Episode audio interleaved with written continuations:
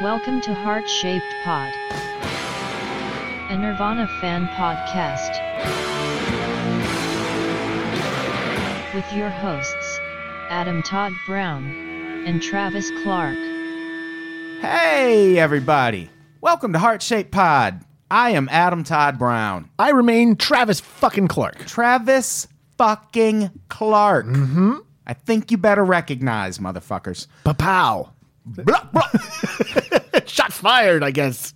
Weird. There they are. Whoa, getting closer every Whoa. time. Oh, they're getting closer every time. All right, and coming up next, we got. Hey, we in Tacoma right now? Oh, wait.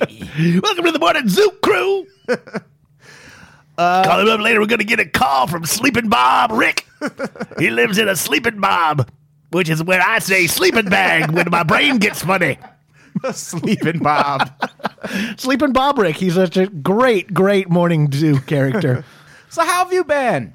I've been all right. Apparently, Screamed that at you. Travis! I'm fine, Adam. I'm fine. How are you? Everything's working out the way I planned. uh, no, I'm good. Things are good. I've been um, uh, busy, which busy is good. Uh, and uh, yeah, yeah. How about you? I have also been really good, also busy, doing a lot of podcast stuff. Oh, do you, oh, do you, you podcast? That's awesome. I do so much, so much podcast That's things cool. for the Unpops Podcast Network. Plug, Oh. plug, plug. If you're only listening to this because you're a Nirvana fan, but you're also a podcast fan, obviously, so maybe you should uh, head over to patreon.com slash unpops and see what else we got to offer. It's all really cheap, but all really good. Yeah, and uh, I think I show up on some of the other shows. So if you're a huge fan of me, It's all very incestuous. yeah, right. It's, it's all in very incestuositis. It's- yeah. yeah. Incestus. That's I, no, fine. I'm gonna go back to just Incestidious. There it is. Oh my god, I loved that movie. Yeah. that guy goes into like the dream world and touches his Right, kid. right. Oh, it's so good. Dream world. yeah, yeah, yeah, yeah. Nice defense, buddy. hey, there's no law in dreams.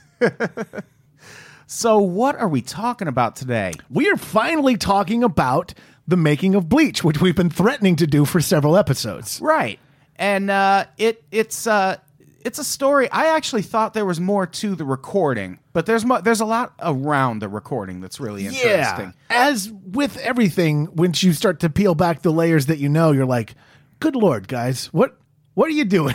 Yeah, yeah. what's going on here, fellas?" I get that you're angsty. I get it. That's what we're trying to sell. But my God, guys, Take it down a notch. yeah, just a notch, just a notch. just one. If this were something you were seeing on like TV, you'd be like, eh, tone it down to a believable level, Right, You know, you right. go, this is not characters wouldn't act like this, Yeah. un- unless it was apparently 1988, 89. Pretty much every meeting Nirvana ever had with a major label or executive is a story that could be its own separate podcast. It's also seems like they watched Spinal Tap as a like, and that's how we're supposed to be. Yeah, you know, like yeah, that's yeah. that's real, and that's what a band is supposed to be like. Yeah, that's a that's a thing. Uh, I w- we're gonna we skip over, or I don't think I put it in the notes, but at one point in the Heavier Than Heaven book, they mention that Chris's job in the band. I mean, obviously bass player, and he was a band member, but. He was also the one who could recognize the difference between something that was awesome and something that was just kind of like kitschy and not really that substantial and great. The giant man who likes to urinate on cars. He could- Exactly, he- yes. that was his role. that was one that of was his role in this there's uh, a story in that book I, f- I forget who tells it but he talks about uh, going over to kurt's house one day and this is in the late 80s and uh, kurt's like man i got this album you really need to hear it's like the perfect pop album uh, I, I think you'll really like it and the guy comes over and sits down and kurt pulls out the knacks first album Okay. and this guy's like, is he joking? I fucking know who the Knack are. This is a fine pop album from the 70s, but and he said Kurt puts it on and is just engrossed in it. Like it's the most revelatory thing he's ever heard. And this guy's just like, "What the fuck, dude? This is the Knack. It's my Sharona." and he was never like he had just discovered it. Was that the kind Yeah. of? Oh, okay. Yeah, he he, had just discovered he called it a perfect pop album. apparently also was a huge ABBA fan. Yes. Yes, that's a that's that's a documented thing, but ABBA was so great. Oh, I'm not. I'm not. Uh, Yeah. not defending ABBA. I I also enjoy an ABBA uh, song or album. They're great. They're wonderful. It's just you wouldn't think of the guy who writes "Moist Vagina" to also be the guy Right. who's like, you know, seeing Super Trooper or Dancing Queen or any of those things. It Yeah. just doesn't seem like they would they would have an overlap. Yeah, he had a, a lot of that. That's a thing that comes up a lot throughout his career and in you know interviews and things. Is he had a lot of really divergent musical tastes, Mm-hmm.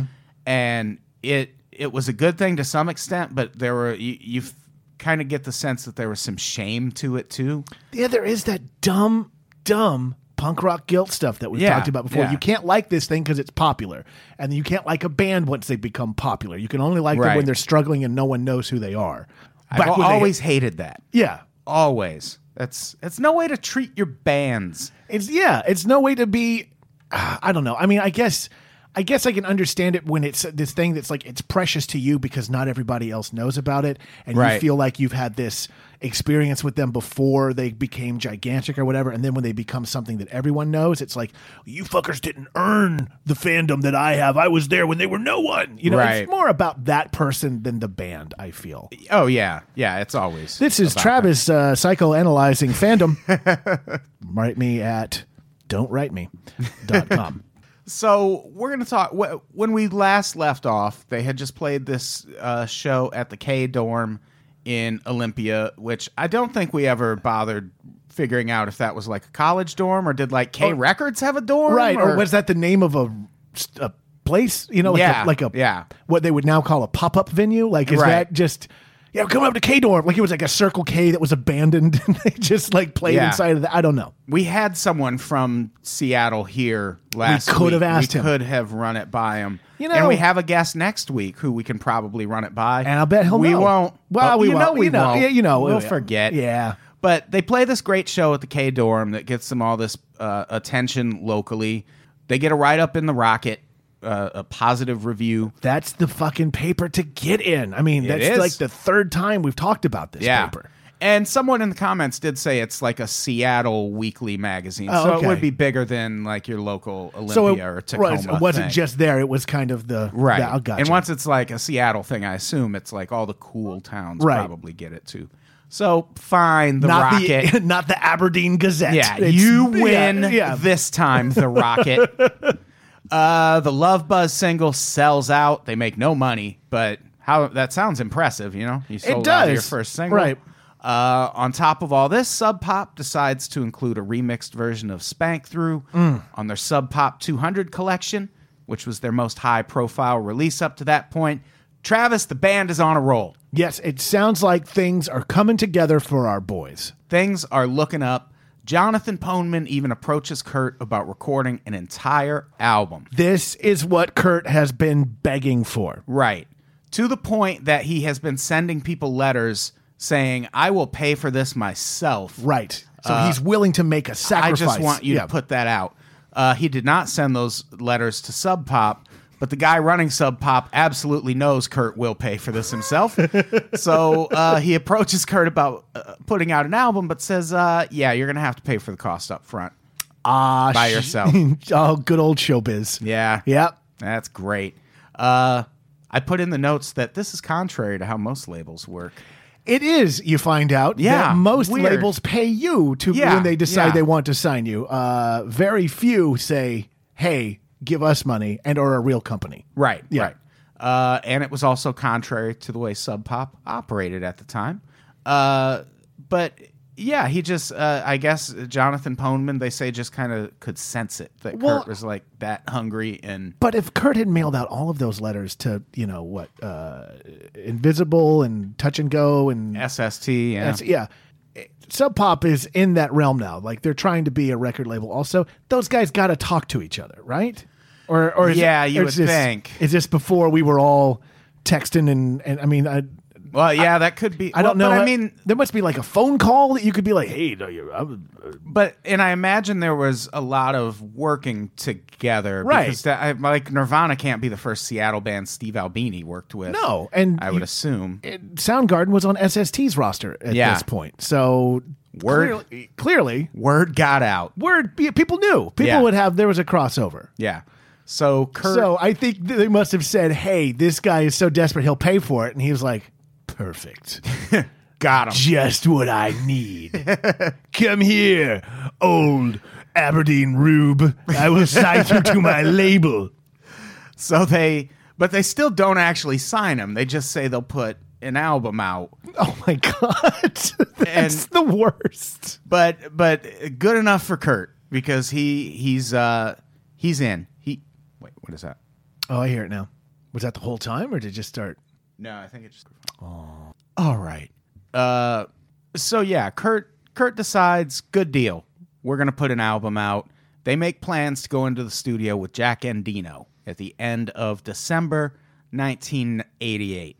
So now uh, Kurt does the thing that uh, he he does throughout his career where now that he's got something new to focus on he hates the thing he just put out Yeah, that is uh that that's just creative types, am I right? Like that's just the, Yeah, that's the yeah. trope that you just run into with creative types. yeah i wrote a weekly cracked column or even with these podcasts like i, I put stuff out every week and i don't think there's ever been a point in my career where i haven't thought back to what i was doing six months ago and thought that was trash like i'm Sure. so much better now I think the same. yeah and it's like it's, about my stuff. Not I wasn't. I was making it clear about my my own things. Not you. I wasn't bashing you. i was actually talking about you travis Oh, thank you. That's good. Good. Good. but but yeah you can relate it's like when you put a bunch of stuff out like you you have to assume or like i would hope everyone who does that regularly feels like they're getting better at it from doing it Right. so it's probably kind of a natural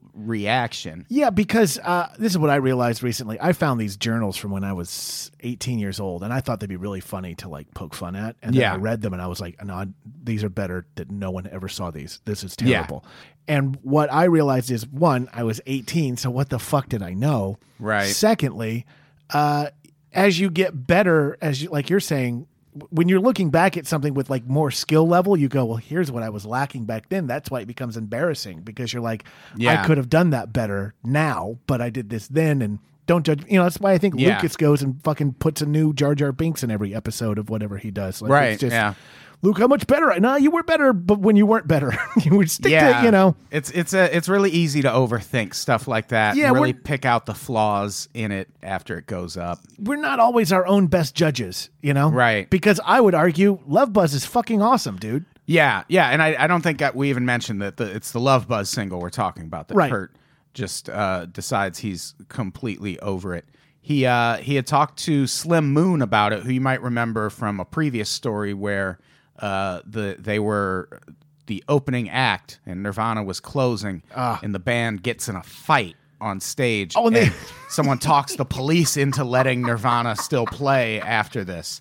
Slim Moon was the guy who got punched in that fight. Oh, Slim Moon. Slim. And uh, he, this is a quote Kurt didn't like anything about it except the fact that they now had something that was out. And Kurt sent a copy of the single to John Perky, who, okay, no, just no, no, uh, no description of who John Perky Oh, yeah, is in the okay, notes. Good job, Adam. Oh, All right, who is John Perky? Yeah, you know John Perky. Oh, the per oh the Perk. The perk. percolator. Oh my god.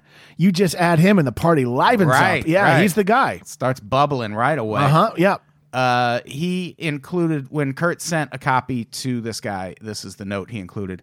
Here's our very commercialized rock star, stupid, fuzzy, sub pop picture sleeve limited edition single featuring Kurt Cobain on front and back. I'm glad only a thousand were printed. The LP will be different, very different, a rawer production and raunchier songs. It's like, calm down. Dude. Love Buzz was a really cool single. And it, when I saw this, it reminded me of there was this weird trend that went on and it carried on until the mid 90s that having your photo on something meant you were a fucking sellout. It Yeah, meant that yeah. you would like you were this like being commercialized and trying to be there was this weird hatred towards being a rock star. Yet Right. these people all wanted to be rock stars. Right. So I was friends with these guys, a hardcore band called Man is the Bastard. worth checking out if you like that kind of stuff. Great name. Uh, and yeah, and it just, I mean, creepy, weird. They had a B side called 65 uh, Banjo Amp Burning, which was literally a 1965 banjo amp that caught on fire while they were recording and they just let it record for a while. It's Nice. Yeah, they went, they went hard. But they ended up doing like one of these picture disc things or picture sleeve Yeah. things.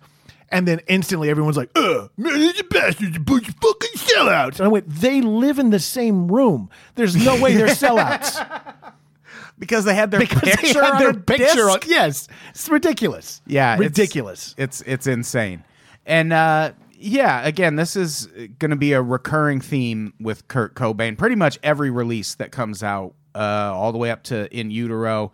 Uh, he didn't have as much to say about the MTV Unplugged album because he was dead. Okay, by well, the yeah, time. he was not around. Yeah, Yeah, I'll give him some. Oh my God, can you imagine fifty-year-old Kurt being like, uh, "That wasn't like really the way I wanted those songs to sound." You know who Kurt would be at this point? He would be well on his way to being Neil Young. Basically. you think so? Yeah, that's kind of how Neil Young is. Like Neil, like have you ever? Uh, they did like a documentary just about MTV Unplugged, not about the Nirvana Unplugged, but Right. About it in general, and they talk about Neil Young's MTV Unplugged. And the first time he recorded it, the producer was like, "The songs were great." He played most of them two or three times because he was very unhappy with it. But that just meant we had, you know, two or three in my opinion, really great takes of each song, and we were going to be able to put together this really great MTV Unplugged. And Neil calls us the next day and goes, Don't put that out. Don't put any of it out. I want to come do it again. And he just shows up and blows through like an hour and delivers an even better performance. Holy shit! And he was just, it's that exact thing. He was just like, I wasn't feeling it. It wasn't like, it didn't feel right to me. And like, I could see Kurt kind of like, he, he already was that way. Right. And I could just see him being like a cantankerous, kind of withdrawn, older rock star who just sort of does whatever the fuck he wants, kind of an Elvis Costello-y kind of thing Yeah, too. yeah, sure, I yeah. could see that. that kind of thing. But, uh, yeah, he, so he, he starts shitting on the Love Buzz Which single. is what was what's propelling them forward at this point, right? Or at least propelling him in forward the way that he wanted. Yeah. Right? Yeah. Yeah, I mean, it was, you know, he wanted albums, like multiple albums Right. right, away, but that's not how most bands do it. E, even- especially not back then. Yeah, well, uh, especially not now, where it's like you make a so- like you would make a love buzz and you're done. You know, you would put that up on iTunes and you would just collect money if people bought it. Right. Uh, now, I mean, people make records for themselves. yeah, Yeah. like people really make records for any other reason at this point. Certainly not to make money. right. So let's uh let's talk about About a Girl. Yeah, this is uh, yeah, This is the this is the the stretch of time where Kurt writes the song, which was a completely different song for Nirvana at the time. Sure. And one of those songs that you go like, you know, once you discover it, as, as I have with all of these songs, you go like, oh, I've put some meaning behind it. And then you learn the real shit and you go, oh, man. I liked my story better. so uh, here here's the story. So Kurt uh, is still in a relationship with Tracy Mirander at this point, and- Scenester on the scene girl. Yeah, Right? Like kind of yeah. all of, all throughout. but the- also super stable. Like has a job, puts Right. up with him uh, bringing a zoo home and all his turtles, and things like that. yeah, we stole a zoo as a, as it was called. 'Cause he did not buy those animals. That would be a great Kurt Cobain. I want to see a Kurt Cobain movie just about that house with those fucking turtles. That would be great. so uh, he, at one point, like th- their relationship hits a rough patch. He feels like she uh, kind of smothers him, even Mm-hmm. though she's gone at work all day and he's just home chilling. Uh, he at one point literally says, "You shouldn't love me so much," which that's a bad sign. Right. I've also been that guy. Oh yeah, That's just your way of saying like I don't feel the same way. yeah. You know, you're you're trying to it the man does not like confrontation. We learned that about Yeah, him coming up yeah. and we also learned that about him in the past. That's his way of saying I want to break up with you but I don't know how. But did he? Because that I mean, this like they they stay together for a long time after this. Look, I dated my first girlfriend for 5 years, not because I loved her, but because I was like, well, I tricked one. Like I don't, I don't know if I have it in me to do this again. You know? Yeah. So they they're they're fighting all the time at this point, especially over housework. Mm-hmm. Tracy works all day. She leaves Kurt to do lists. He mostly doesn't do them. He just watches TV and plays guitar all day. Instead, My man. my man. this is a sample note that Tracy leaves Kurt. Hi, Kurt. I'll be home at 2.30 or 3. Before you turn on the TV, could you straighten up the bedroom? You could fold my clothes and put them in my drawer or just inside the closet on the left. Put fresh newspapers down. Shake the rugs in the bathroom and the kitchen. Clean the tub and sink and toilet. I'm sorry, sorry, sorry. I'm a nag and a bitch lately. I love you. Let's get drunk, semi, and fuck tonight. Love you. Are you reading my journals? Are you? This feels too familiar. She's trying so hard. She is trying so hard. Yeah, yeah. That is a letter of someone saying, "I just need you to participate in this also." Right, right. And uh, He does not. he does not. he is. He does not participate. He uh she threatens to break up with him. Just kind of she didn't want to break up. She just kind of want to test his commitment. Sure. And he says, "Cool. I'll go live in a car." great. Doesn't That's even say my car. Just a, a car. Sure. I'll find a car Yeah. to live in. There's so many. Yeah, I've lived under a bridge allegedly. uh, I will go live in a car. I'm gonna write a song called "A Car." About a car. I need an easy sedan. I, I would check out that song. would, I'd like give it a listen. So uh, they don't break up. They stay together. Uh, but she also complains that he's written songs about everything else but her. And this is a line from his journal. I would love to write a pretty song for her, even though I have no right to speak for her.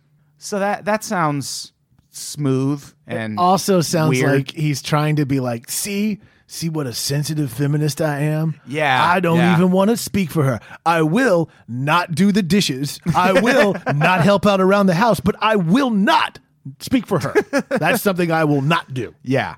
He's so Kurt's being an asshole. Yeah, a little Kurt's- bit. Kurt's being a huge piece of shit. And also, too, what is he, 22, 23 at this Yeah. point? I mean, Which makes this next quote from his journal uh, all the weirder.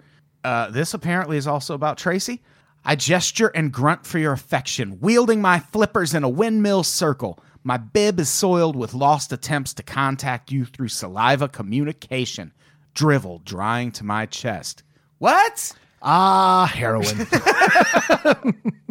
And was he even doing heroin by this point? I don't know, but that is not. I don't know what that is. Probably acid. Maybe. Was the was the grocery strike still happening? He still couldn't buy still couldn't buy beer. He had to switch to acid. Sure. That's just the logical substitution. It just lasted his whole career. and he Right, stuck yeah. with it through s- out of solidarity. I mean, it makes alone. sense about the flippers. If you look down and you're like, I got flippers. I got flipper hands. Oh, God. Thalidomide, baby. I feel like I'm surrounded by turtles because you're surrounded by turtles. They're in your house. they're in your, they're in a tub and they're shitting through holes that you drilled. and by this time, they also have multiple cats and dogs, Oh, course they and a rabbit named Stew. St- oh, I get it. I get it. rabbit Stew. I get it. Good one, Kurt. Yeah, it's a little bit of a uh, fatal attraction thing Yeah, going on there. I yeah. get you. Little word play. Oh, Kurt. So uh, after all this, Kurt does finally write about a girl, and uh, the the line "I can't see you every night for free" is a direct reference to their argument about cleaning. But when she asks if it's about her, he says, "I just write what comes in my head, and I don't write anything about you or anyone else." Quit being an asshole! He is the most passive aggressive. Such yes. shit. Jesus Christ, man. Like uh, that is uh, look, I'm a passive aggressive guy. I will subtweet somebody till endless. Oh, yeah, for sure. Look, I attacked Ricky Lake on Twitter for three years for cutting in front of me to get an ice cream cone. That seems reasonable to Right, me. sure, sure, for three years, totally reasonable. But my God, that's too far. That's a bridge too far for me. That is. Yeah. That is. Uh, but, you know, at least a good song comes of it. True, but again, it was just song And- like I, you know I made my own meanings to like I can't see you every night for free. like meaning like oh the the cost that you have to pay for a relationship and what it really means to like try and get together with some like no I Yeah. didn't know it meant like I don't want to do the dishes. Yeah, yeah, I'm not in the mood to fold your laundry. yeah. That's so crazy. That's weird. Yeah, the uh but what a great song. He said that he wrote it after listening to Meet the Beatles all day long. Okay. And that he did that to get in the mood for writing that song because he knew he wanted to write like a Um, upbeat pop song. Uh, upbeat pop song. Yeah, well- and it was it was, you know, completely different from what they were doing at the time. Love Buzz was kind of poppy, but not like but it wasn't their song. It was Right, their right. interpretation of that song. Yeah. And about a girl, I mean, I'm thinking back now to talking about MTV Unplugged, you know, he opened, that's how they open Yeah, that show. yeah. And they open it with, this is off our first album. Most people don't own it. Right. And clearly that song, even though it was passive aggressive, still meant something to him all those years later. Yeah, I think I think if nothing else, he just recognized it was a really good song. Or he was trying to move some units on the back end, you know, Yeah. where he was like, you know, we've uh, Probably you know, that, yeah. we, we got a big platform here. Let's get the back catalog moving too. All works out for Curdy. Curdy gets paid either way. He's just lighting cigars with ten dollar bills. These will be twenties soon. Oh, Kurt. He's lighting them with the Do sleeve. not let the Melvin see this. He's lighting cigars with the picture sleeve from the fucking Love Buzz. He's like, "Mwah. yep, these are paying off good now. It's worth five thousand dollars now. I light my cigars with it. Because that's the only thing it's good for. so embarrassed by this. So at some point, uh, the band does finally get a contract, and it happens in the the usual Nirvana way when it comes to dealing with business matters. Sure. Uh, it starts with Kurt ordering the book "All You Need to Know About the Music Business" from his local library. Perfect. Already. I mean, Perfect start. gr- going ahead, and per, you know. Although I do love that, like a 2010 ish. Uh, Kurt Cobain would just download it onto his Kindle and kind of you know start scrolling through it that Just way. Pirate it. yeah. be a big scandal. Someone would find out. call out culture. He never really owned that book. He pirated it. He uh, so he orders this book and immediately becomes suspicious of Sub Pop and how they're dealing with the band, and he decides they need a contract, and the band decides to handle it in the most professional manner possible. Oh, cool. And I am just joking. God damn it. What happens instead is the next week, Chris drives to Seattle. Uh, just for his sake, I I wrote drives to Seattle, then gets drunk. Sure, that's uh, it. Yep. But I'm pretty sure he was just getting hammered on his way down. Right. Uh, shows up at Bruce Pavitt's door, the co-owner of Sub Pop. Uh, starts pounding on the door, yelling, "You fuckers! We want a contract!" ah, just because you're paranoid. Don't mean they're gonna sign you. But they do. what?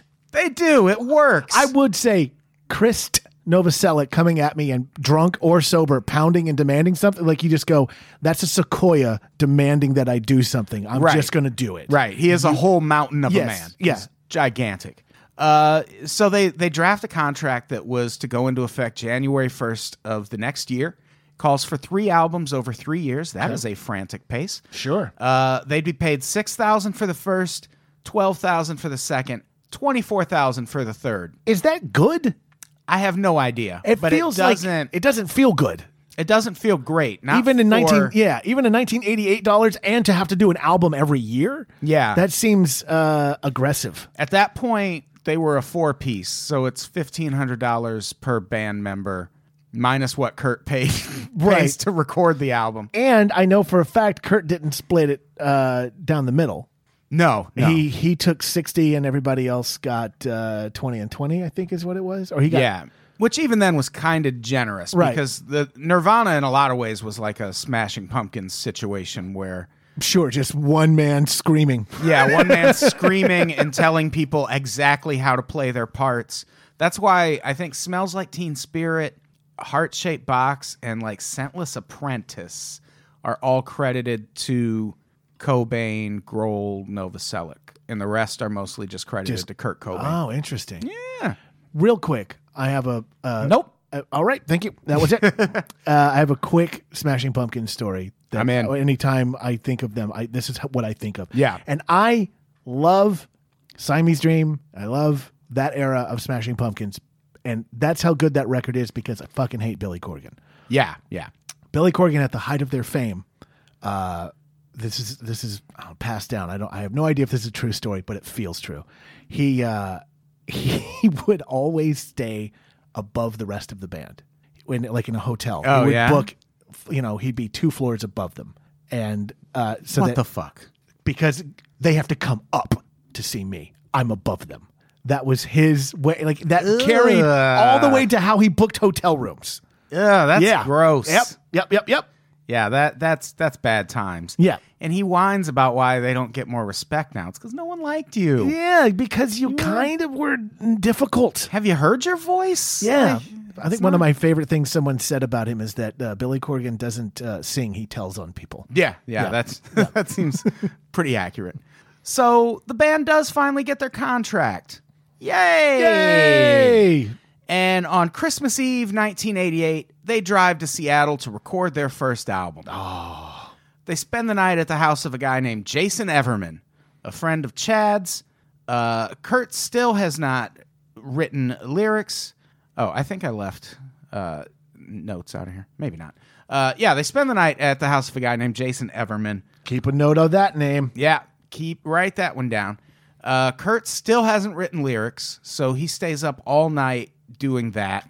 Yeah. Yeah. Fuck deadlines. Yeah. My man. I used to. I wrote every cracked column like the night before. I finished one of my biggest columns is one I wrote about Trump way early on in his campaign. I finished that 45 minutes after it went up on the site. oh my god. It was up, and I was still going in and like secretly editing things and adding pictures. It's it, yeah.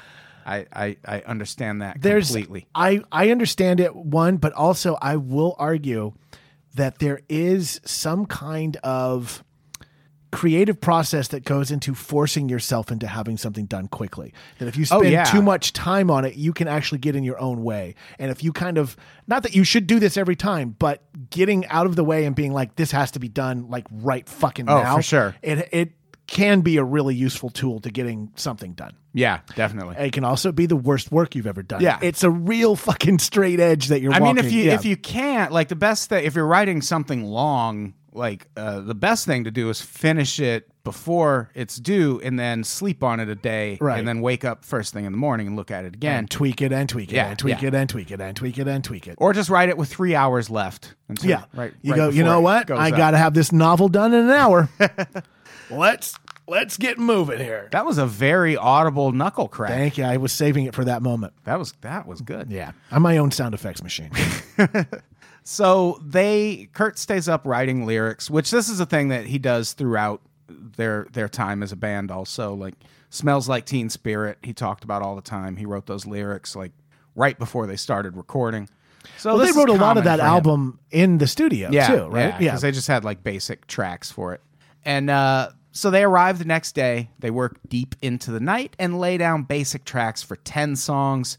Kurt hates them all of course he does. It's except for one, Blue, which that's a great fucking song. also what opens the album. Yeah, opening song on the album. And I did know this that that bass sound in the beginning, they they got that really deep muddy bass sound because Christ was already tuned to drop D and didn't realize it and tuned down a step lower. And then when he went to play the song, they were like, "What is that?"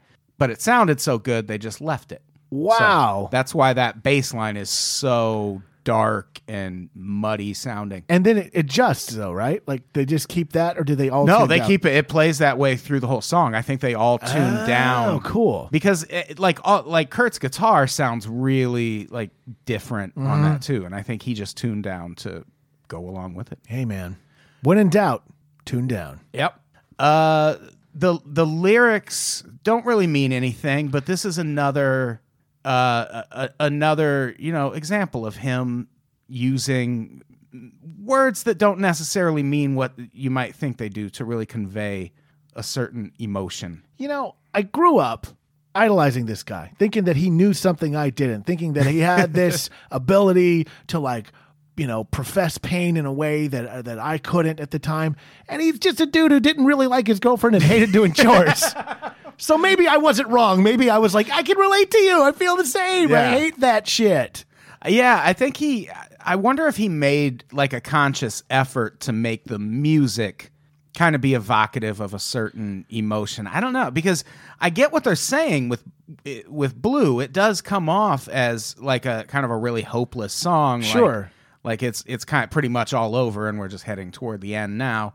And you kind of get that sense, but then when you really analyze the lyrics, it's like, what's he talking about? I think that's one of the unintentional geniuses of Kurt Cobain. Yeah. Is that he is, whether it's because it's a time crunch, whether it's because he's trying to convey an emotion that's personal but trying to make it more broad. Yeah. That's that's a, that's an interesting choice I feel that he makes. Yeah. And he makes things that are very personal broad enough that they can mean something to you and that you can make your own assumption about them or your own interpretation that is the i would say the true oh man this is going to sound a little too new agey that's the true soul of an artist to Yeah, me is to find yeah. a way to expand that idea of even if it's something as dumb as uh, i hate doing my chores and Right, my right. girlfriend is kind of nagging me and i don't care for it but you get about a girl out of it like Yeah. that's pretty fucking cool Yeah, that's pretty great. Yeah. And that was a thing Michael Stipe was really great at. And Michael Stipe was a huge influence on Right. Kurt. he wanted to go that direction. Yeah. Of, what I remember him saying one of his last interviews. Yeah. Yeah, they had studio time booked What? at the time Kurt Cobain died. Yeah. Oh man, they would have been like the the Stipe Cobain project or whatever. Yeah, it would have would have sounded like REM with a fuzz box. Probably. yeah. or early REM as it's sometimes known. Yeah. yeah. Early REM was so good. Yeah. They're one of those bands that really, before they got on a major label, really was their best stuff. Sure. Well, I yes, I would. But I I like their progression. I didn't follow it all the way through. Yeah, But I think they did interesting stuff. The whole Oh yeah, time, for sure. Uh, so the band uh, they they get the unmixed album. They listen to it six times in a row on the drive back to Aberdeen. That is such a. Uh, uh, I I have memories of like the couple of shitty bands I was in that never went anywhere. Yeah. Anytime we had a recording, we'd drive around and listen to it, and it's like you're so excited by it. And there's something about this idea of when I hear it in the car on my car speakers, like and Yeah. I'll see it on the roads that I'm familiar with. Like that's when I'll know if it's good or not, and I'll, I can get a real feel for it. Yeah. It's just that it just reminds me of that, and it's always too. It's you're always again your worst critic. Yeah. Because you're either going like, "We fucking nailed it, bro," and like, "No, you didn't nail it. You did not nail it," or, or you "Oh, just this is- did it. Yeah, You just did it. You this didn't is nail it. this is fucking bullshit. This is a bunch of corporate. Bull- we're just probably gonna put our picture on it. It's fucking stupid. Stupid picture. Got my picture on the front and the back. Gross. uh, so they they get back to Aberdeen at 1.30 in the morning on Christmas Day. Mm. Kurt uh, gets dropped off at Wendy's house, and for Christmas he gives everyone in the family a copy of the Love Buzz single because Kurt's that guy. You there, boy? What day is it? Why, sir? It's Grunge Christmas Day. Give me your finest Love Buzz single. Distribute them through the community like Christmas turkeys.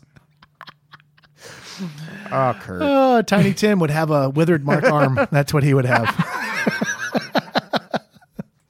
hey, welcome back to the buzz. So Sleeping Bob, are you in there? So uh, he gives everyone a copy of the Love Buzz single. Wendy plays it on the home stereo. oh God. She is not impressed Oh, and tells Kurt he needs something else to fall back on. Why are you like this, Wendy? Wendy, every time you fucking dream killer. Jesus! You know this is why people don't like spending time with you. You got the family Camaro and the divorce. Yeah. What else do you want? You know what you should have been. should have been a son. So on. Oh no, Wendy's the mom. Yeah, Wendy's oh, the mom. Fucking Wendy. Yeah, Kim is the sister. She's I'm cool. sorry. I She's got, cool. I got my Lady Cobain's confused. Lady Cobain's. That'd be a good band name. Uh, sure. Lady Cobain here at the Grunge Keep. So on December 28th, they return to Seattle to play the Sub Pop 200 show. It's their first time receiving equal billing with other Sub Pop bands, and they uh, are also back there to finish their album. After 30 hours in the studio, the album's done. Kurt decides to call it, drum roll please, Too Many Humans. Nope. Don't do it, Kurt. Uh, why are you doing this? Don't call it that. Look, Kurt, there's no wrong ideas in brainstorming, uh, but I feel I love the angsty uh, enthusiasm you have. I feel we can do better. I feel we can do better. We'll put that on the board. What else do you have? So luckily, heroin's a huge problem in San Francisco at this time. course. And in February, the band's driving through San Francisco and they see an AIDS prevention poster with the phrase "Bleach your works" on it. Mm. And Kurt decides the album wi- will be called Bleach instead. Way to save the day, AIDS epidemic. another win in the column for AIDS. you know, I always thought bleach had something to do with like needles and all Yeah. of that stuff. So I'm a great detective. I nailed it. You win, Travis. I got it. I'm like Batman. I'm like a I'm like a angsty Batman. So uh, now they, they they embark on their their first tour, not their first major tour, but this is their first real tour. they haven't played outside of their circle of influence at this point, right? Yeah. Right. And they go on a tour. Uh, that throughout '89, they play more than 100 shows, and up to this point, they had only played 20. So That is a 500% increase. that is a Yeah. step up in Yeah, production for sure. sure. And the first tour is a disaster. Ah, that They're- sounds right. they're they're because they're touring on the strength of a single that was limited to a thousand copies. right. So the chances of that producing big crowds in far off lands very slim. right. I mean, when you spread a thousand fans over a great distance, they're not all coalescing each night for the Right, show. right. Yeah. No Reddit meetups back Right, then. right. Uh, so at one point they do a show in San Francisco, opening for the Melvins, where yep.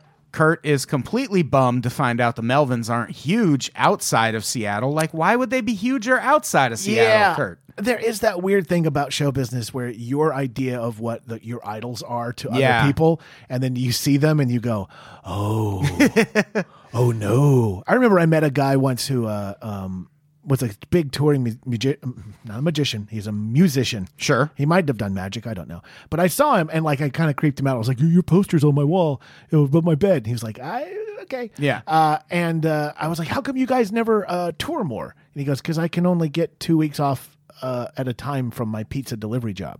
And I went, Oh. "No, no, no, no. You don't understand. I own all your records, and I have your photo above my bed. So you're successful." And he goes. "Hmm, No, I uh, I deliver pizzas, and then two weeks out of the year, I go and I play shows.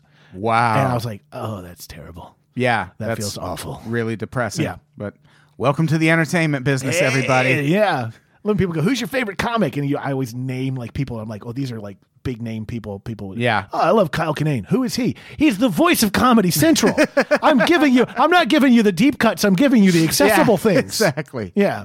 Uh, so this first tour, uh, th- there's no crowds. They're broke. They do this show opening for the Melvins. They're so broke, the band between them, their entire entourage, does not have enough money to even like split a burrito between them.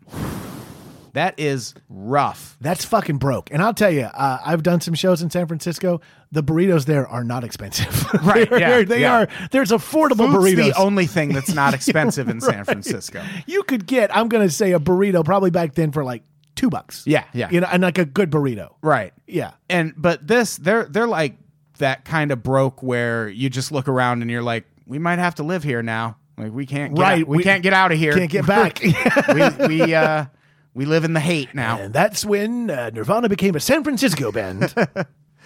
uh, so someone suggests they go to a local soup kitchen oh man. which that's harsh Sure. everyone eats except Kurt who just stares at his bowl depressed I'm sensing a theme with the man. there is Yeah. there is a theme I will say uh, soup is the saddest meal. Even if it's like good soup, It it's is. still just the sad it's just hot liquid. You know, that's not Yeah. That's just enough to keep you going. yeah it's like water that something fell into Yeah. but just in a really harmonious way Hopefully on purpose. Right, Yeah. exactly. We're hoping we timed this right. Yeah. That these are ingredients that go well together. So uh, that that's their first tour. They'll they'll we'll get to another Ah, the old soup days. big tour. Yeah, Yeah. The old soup and salad days. So uh, that spring, the band adds Jason Everman as a second guitarist, Oh, I've heard this name before. briefly making them a four piece. Nice. Uh, he had been in other bands previously and ingratiated himself to the band by loaning Kurt the six hundred dollars to pay the recording bill for Bleach. What a good guy. I Yeah. believe I believe before Nirvana, he was in Soundgarden. Oh, was he? Yeah, he was briefly in Soundgarden for a while, either before or after. I can't remember the timeline, but he was he was in another Seattle band that would go on to quite success as well. So the on on the back of the Bleach album cover, I'm trying to to find the exact wording. For one thing, you'll see Jason Everman listed as being on uh, a part of the band. Isn't he on the photo as well, or am I? He's on yeah, he's on the f- the photo also. And oh, it's not on here. Maybe if I just Because if I remember correctly, that black and white photo that is the cover of Bleach, or at least the major re-release of Bleach, he- he's the guy who's in the. It was a live photo when he was still in the band, right? Right. All right. Okay. So he's the dark-haired guy that's kind of bent over and kind of major pulling focus in the photo, if I remember correctly. Yeah, the one who's who's uh, he's on the right. Yeah. in in the the bleach uh, cover photo, and now I can't find the back cover of Bleach to tell you exactly how much the recording cost. It was like six hundred dollars and seventeen cents. Like there was a weird. You're very close. Am I? Six hundred and six dollars and seventeen cents. I was off by six dollars. I think I would still win both showcases showdowns. I think you would. Yeah, I Yeah, think 'cause I you would. Did Yeah. not go over. I did not go over, and I was within hundred dollars. Right. Yeah. And uh, so he gets added to the band. Uh, he's listed on the, the album cover and in the photos, but he doesn't play on the, the album. Right. He's not. He never records with the band, or at No. least not anything that's released. Also, never gets repaid, which I feel like there was a point, like, even at some point, it could have just been a sentimental gesture. Yeah. Where Kurt's like, oh, we're the biggest band in the world now. How about I hit that Everman with 600 bucks that I owe? Or how about I hit him with ten times the amount? Yeah. And just kind yeah. of go. Here you go, dude. But I do wonder if just being listed on the album, does that get him royalty? I think I I swear I read one of them. I don't know the the the uh, entertainment law enough, but if he's not listed as a um, writer of the songs, uh, my understanding is he doesn't get anything. Oh, because I know Ch- I think it's Chad Channing still makes decent sure, because Nirvana he's royalties. because he's the drummer on that record. right, and he's got uh, I think he's he plays drums on the n- album version of Polly by Nevermind or, on Or he at Nevermind, least wrote oh, I some of think. those drum parts Yeah, that something like that. Dave just learned when, when he joined the band. Yeah. So uh, Jason Everman's story is crazy if you don't Oh. know the whole thing. Yeah. Uh, I mean that I mean, that could almost be its own episode. I feel at some yeah, point. we should try and get him on an episode. You know he's a, a special forces guy now. Oh yeah, Yeah, he's like a trained ranger. He's a he's an assassin. so we should just break into his house, Absolutely. and that'll impress him. Yeah, he will love it. He'll be like, "Oh my god, how did you get the drop Oh, on me? God, I love it when fans drop into my house unexpected. Can I come do your podcast?" Yeah. And we'll go, "Yes, Absolutely. Please remove your bayonet from my throat. it's very painful. So we'll still get him. It's fine. Yeah. So Jason, hit me up on Twitter, bro. We'll have you on. I'm That- sure he'll I'm sure. everyone tweet at Jason Everman. Get him on. Get him on the podcast. Don't do that. So uh, June 19, June 9th, nineteen eighty nine. The band plays Lame Fest in Seattle, and this is the debut of Bleach. They print up a thousand copies to sell exclusively at the festival. And Is a thousand just like sub pops like yeah, their it- go to amount? It it seems like it must be because that that's like what all of their limited edition stuff seems to be. Also, too, I guess you're going like, well, I mean, Love Buzz sold a thousand. There's no need to write to go Yeah. get more. This band hasn't grown incrementally yet. This is Yeah. their first record. Let's just make the same as the single and see what happens. That is true.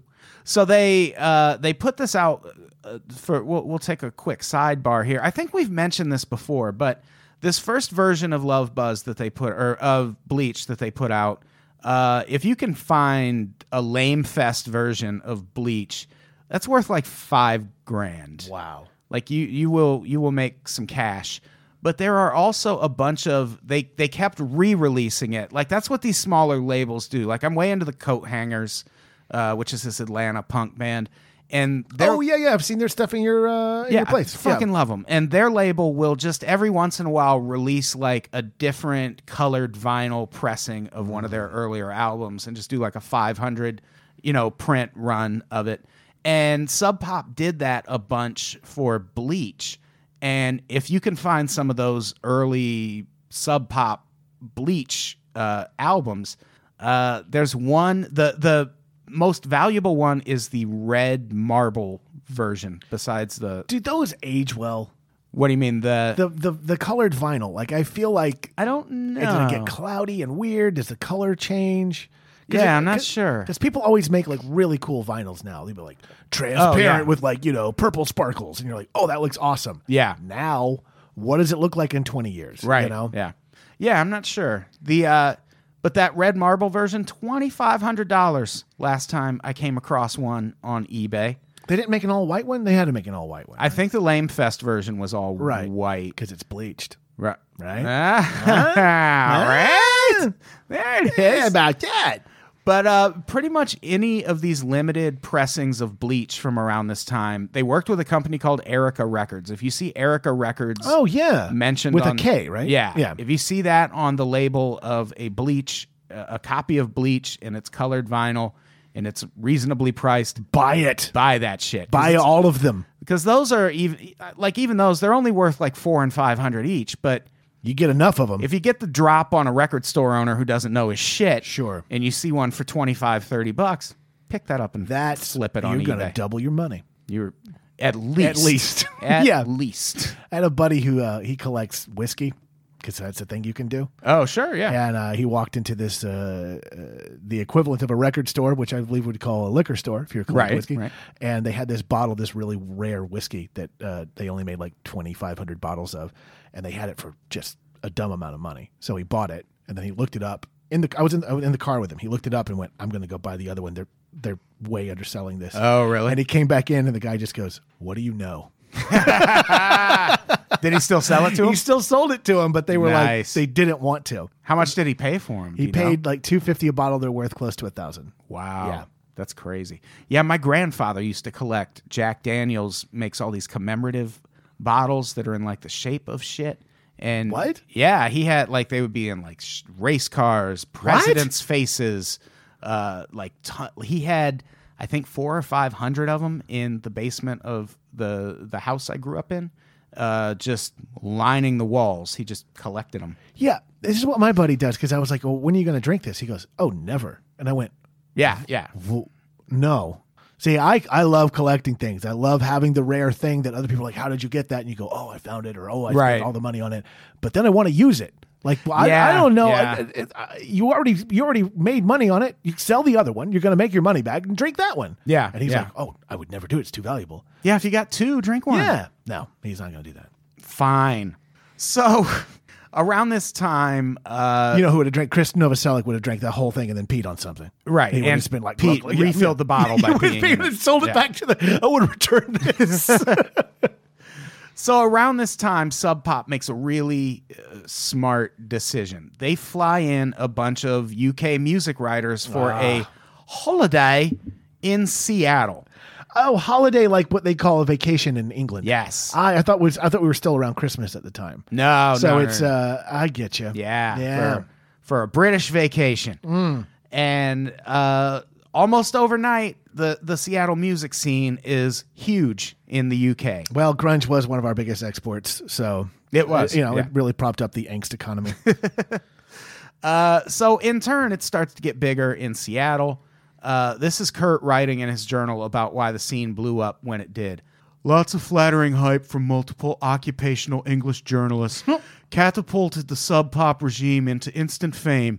Just add water or hype. Kurt would have hated social media. Oh yeah, He would have hated it. Yeah. Uh, English writer Everett True described the scene as such.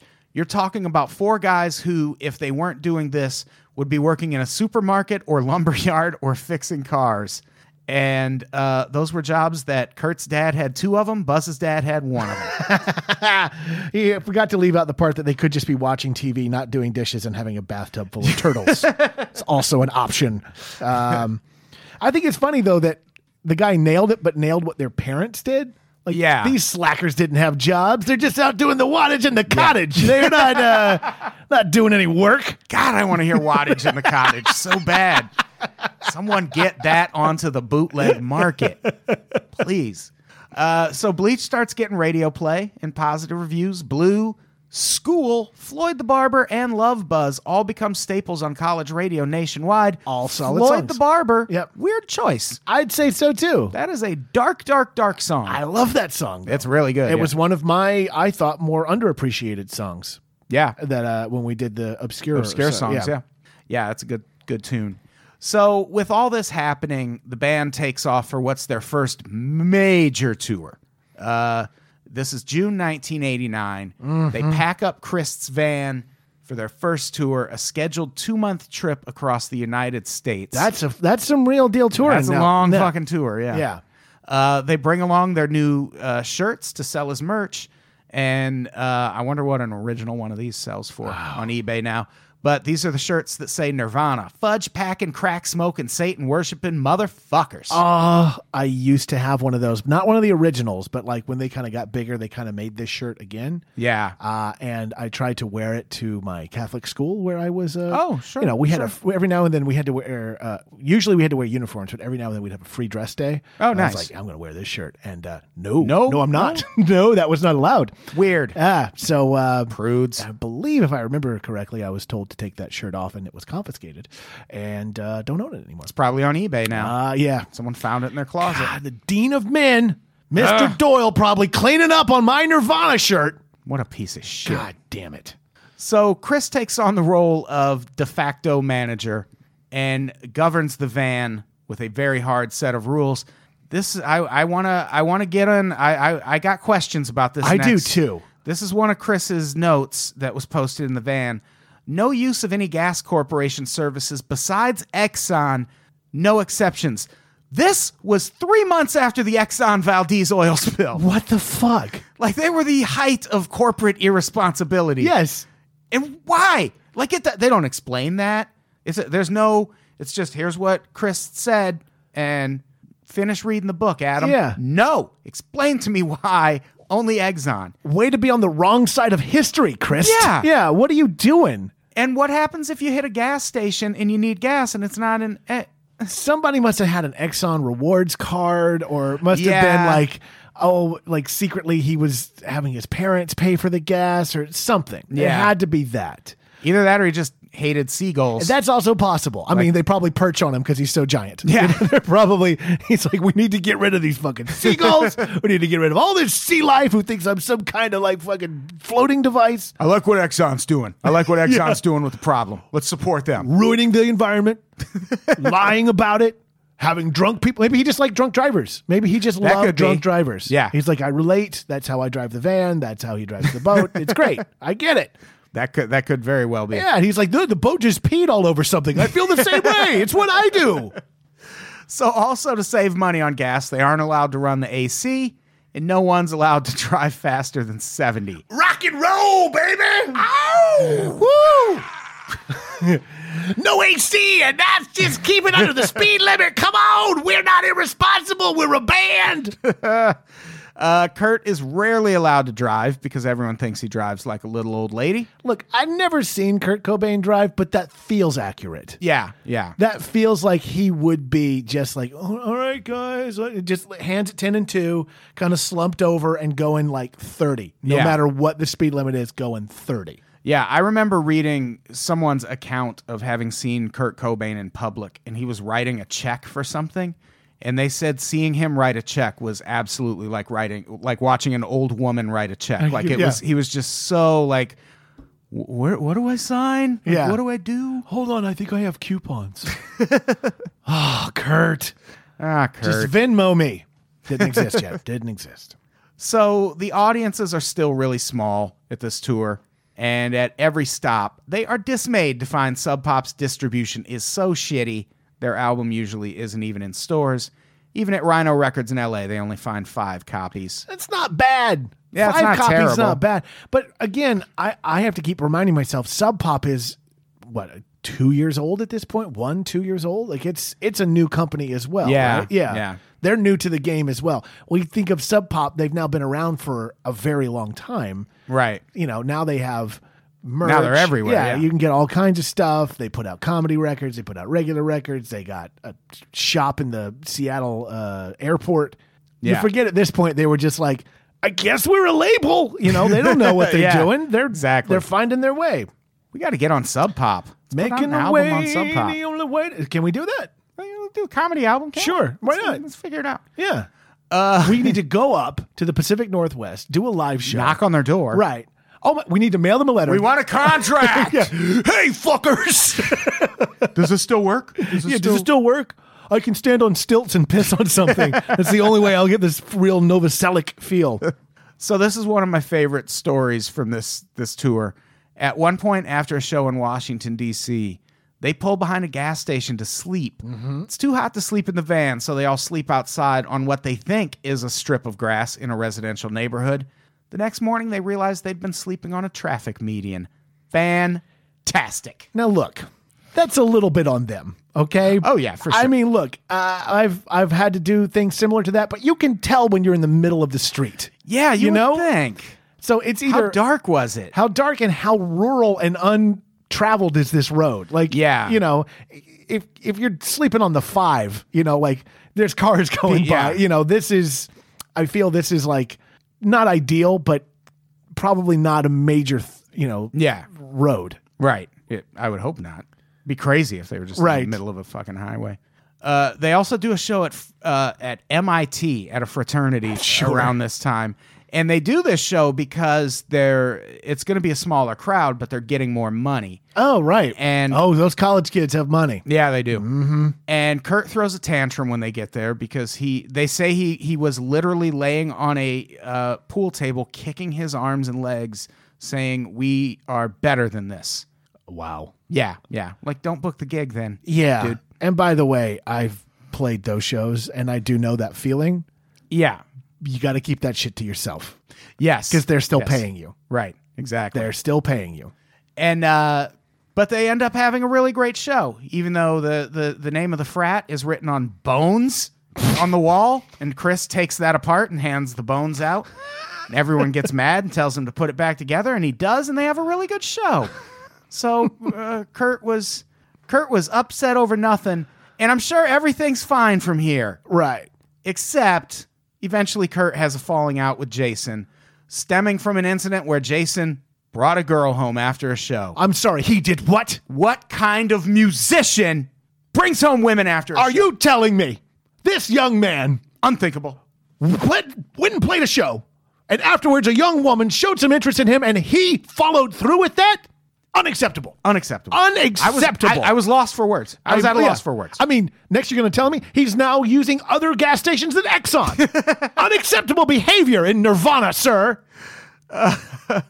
so uh, that's it. He he, br- he brings a girl home, and That's literally it. that like sends them spiraling toward That's confrontation. the end of it. because it was in Kurt's mind being in a band for the aim of getting girls was like not a punk rock thing like that's what the heavy metal guys do Okay, hold on. yeah yeah yeah Kurt Cobain said this. yes yes Kurt Cobain, the God, I really want to lose my virginity. God, I just want to fuck a girl. Hey, Kurt. Co- uh, hey, Courtney Love is the best fuck on the planet. right That guy that guy had that opinion about it. It must have been a girl he had a thing for, right? yeah probably something like that and uh, so this sets off like this triggers problems with Kurt and Jason and Kurt starts complaining about Jason's heavy metal hair Sure. and how he moves his head on stage even though Kurt does the exact same shit also has long hair at this time I want to say I've seen Kurt Cobain from this this era. Photos of him, yeah very long hair, and wearing that you know biker leather jacket. Like he, Right, if you right. didn't know that he played in Nirvana, you'd have been like, "Oh, that dude's a Hesher," which is what we called them back then. Right, right. That dude probably loves Maiden and is super into the fact that uh, Metallica's uh, "And Justice for All" is going to tour for the next two years. Right, That's right. what I would assume about that guy. Yeah. And this was, you know, it was just a Dave Foster thing all over again, where Kurt's seeing something in himself in Jason Everman that he doesn't like. And it uh it gets r- really ugly. At one point he tells Jason to come up with guitar solos. Yep. And then Jason does, and Kurt tells him he overstepped his boundaries and that this is Kurt's band and that he shouldn't be shouldn't be uh, doing things like that, which that's insane. that's also just the the whole like again, I don't know how to break up with you. So I want to create a conflict. Like, go do this thing. Why did you do that thing? Now I can Right. be mad at you over nothing. Right. Now I can be mad. Like I did this once with my wife where she called DirecTV and I was mad uh, that she called DirecTV. And she was like, I thought we wanted to get DirecTV. And I was like, but you didn't talk to me about it. Like, she was Yeah. like, she finally just went, went, I don't know what you're mad about. I don't know, understand what's happening. Right. You know, but we're adults who've lived together for a long time. So Yeah, it that's happens. not going to happen with a couple of 23 year olds in the back of a van. Right. And uh, things really come to a head. They do a show at the New Music Seminar. Sonic Youth is in the crowd. Mm-hmm. They're they're really excited. Uh, and a fight breaks out. I, th- I feel I left this out of the notes. Oh, but I yes. feel And I was like, this is new info. yeah. Yeah. And uh, this is actually kind of a, a famous incident. This fight uh, breaks out. Basically, someone tries to come on stage a- in a, a really sort of aggressive way. And when they, they jump off stage, they take a swing at someone. And Jason Everman, depending on who you believe, either jumped into the crowd and chased the guy or someone pushed him off the stage. Oh. And either way, he ends up kind of fighting this guy out in the crowd. And Kurt's like, fuck, this is the new music seminar. Uh, this is it. We're done as a band. Uh, we're done with Jason. But he doesn't tell him, he only tells Chris. And Right. here's the thing he, he only tells Chris, doesn't tell Chad or uh, Jason. Oh, right. Because we're, we're still growless at this point. Right, right. Yeah, yeah, yeah. Still yeah. no Dave Grohl. So uh, he only tells Chris that he wants Jason out of the band. And the way he tells the rest of the band that Jason is out of the band is to just tell them that the rest of the tour is canceled and we have to go home. This happened in New York, Travis. They drove home from New Oh. York after that in three days. They make the drive from New York to Seattle in three days. Don't say a fucking word the entire time. Like if I was Chris, I would have been out of the band then for putting me through an awkward three day Three days. drive in a van with no air conditioning in the summer with a dude you just fired but didn't tell. They really? drove faster than 70 if they got back in three days. Yeah, I'm telling for you, sure. I've done that drive. You can't do it going 70 miles. Yeah, an it took hour. me ten Yeah, days. Yeah. when I did it, So what do they do with the rest of the shows? They canceled the. They, they really. just canceled the rest of the shows. They had two two weeks of shows left. They canceled the shows. See, I thought they were going to do the thing where they go like, "Oh, the band's breaking up," and then they, they quote unquote break up, and then once Jason's back in Seattle, Well, they do- They reform and then go back and finish the tour. Well, they did stay together, and Kurt at one point hires a booker to rebook the shows that they canceled. They Yep. just don't bring Jason with them that time. And from then on, they're just a three piece until very near the end. Ve- yeah, not until uh, till the Yeah. till the smear Yeah, hits yeah, the scene. Yeah. And uh, that's so. So that's where where we'll leave off with uh, them driving sullenly from New York to Seattle. on a three day silent Oh, van trip. silent van trip in the heat with no one knowing anything about why the tour was canceled. Oh, and I love that. Really, that is a van full of fifty percent of Nirvana that will not be in Nirvana soon. right. That right. is a band that is on the. It's really strange that they're the two constant constants, Kristen and uh, Kurt. yeah. Yeah. They're the only two that stay through the whole thing. Right. Everybody else is like this revolving door, spinal tappy, removing, Yeah. you know, new drummer, and uh, I guess we don't need another guitar player guy. And Jason ends up having like you should guys should look up the Jason Everman uh, story. Like, Yeah. uh, We could we'll do it. We'll do an episode about Yeah. it cuz you've told me some some it's stuff about it. it So nuts. seems really interesting. Yeah. Yeah. We'll do it. Yeah. Get off my back, Travis. I'm not Talk on about Jay. Listen, we need to take a drive. Uh, For three days. Yeah. And we're I'm- going to New York. Or I'm not saying a damn word. I'm not- and look, I have a couple of requests. Exxon only.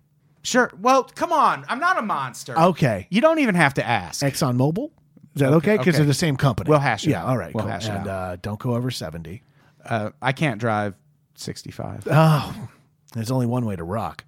Um, we just devolve into Sammy Hagar lyrics. Uh, and of course, I do require uh, actually only air conditioning. That's that's my one caveat that I would I was throw going to into buy it. an extra one to plug into the cigarette lighter as well. just I want to make ice on the way there. Is what I want. Uh, this was fun. It was fun, man. I love these stories. yeah, this is this is good times. We're we're barreling toward the the release and recording of Nevermind. Oh, and that's a whole yeah, thing in and of whole thing. itself. And uh, we'll next week we're talking to Mark Yarm. Yarm, not Mark, Not not, Mark- Mark, not not Marky Arm, Not Mark, Arm. Yeah, Marky Arm. yeah. Because when you look at his name Yeah. on on Twitter, it looks like Marky Arm, and you're Yeah. like, oh, is that a Is that the guy from Mud Honey? Yeah. Is that is that a is that a parody account? Yeah. Is that like Mark Wahlberg is Mark Arm? Uh, So so we're not talking to Mark Arm, but if he's listening, Hey, come on, mm, come on. Yeah. Uh, we're talking to Mark Yarm, who wrote a a book called is it called an oral history? I think it's the Oral of- History of Grunge. Yeah. right? Yeah. And I think we haven't confirmed, but I think we're going to talk about some of the biggest myths and misconceptions around Kurt Cobain and Nirvana and just the grunge The scene in era general, yeah, in general. Sounds So good. That'll be a fun episode. I'm looking forward to it. and uh, until then, we're going to get the fuck out of here. Do you have anything to plug, Travis? I am performing music. Uh, I'm performing some Thin Lizzy songs with some other comedians. Sure. uh, on the 18th of uh, August in some bar. Okay. Yeah, follow me on Twitter and I'll I'll tweet about it. Uh, At Mr. Travis Clark. That's me. Uh, come to our first uh, Unpop stand up show at the Alex Theater in Glendale, August 23rd. Doors open at 7.30 p.m. Show starts at 8. We'll have Mo Mandel, Leah K. Janian, Quincy Johnson, Jeff May, Caitlin Cutt, and I will be hosting. Nice. That will be damn fun times. Go to eventbrite.com and search for Unpops. You can go there and reserve a spot. It's a free show, but space is limited. So if you reserve a spot, you know you'll get in, motherfuckers. Yeah, So motherfuckers. Maybe go do that and uh, come see us tell the jokes. And also uh, subscribe on Patreon. We said that at the top of the show. But Yeah. we're going to say it again because it's until you do it. important. Yeah. 'Cause Until it you all matters. do it. Yeah. Yeah. And uh, I think that's it. Yeah. Uh, It's a lot of fun. That was always fun. Yeah. Travis, say goodbye. Goodbye. Goodbye, everybody. We love you.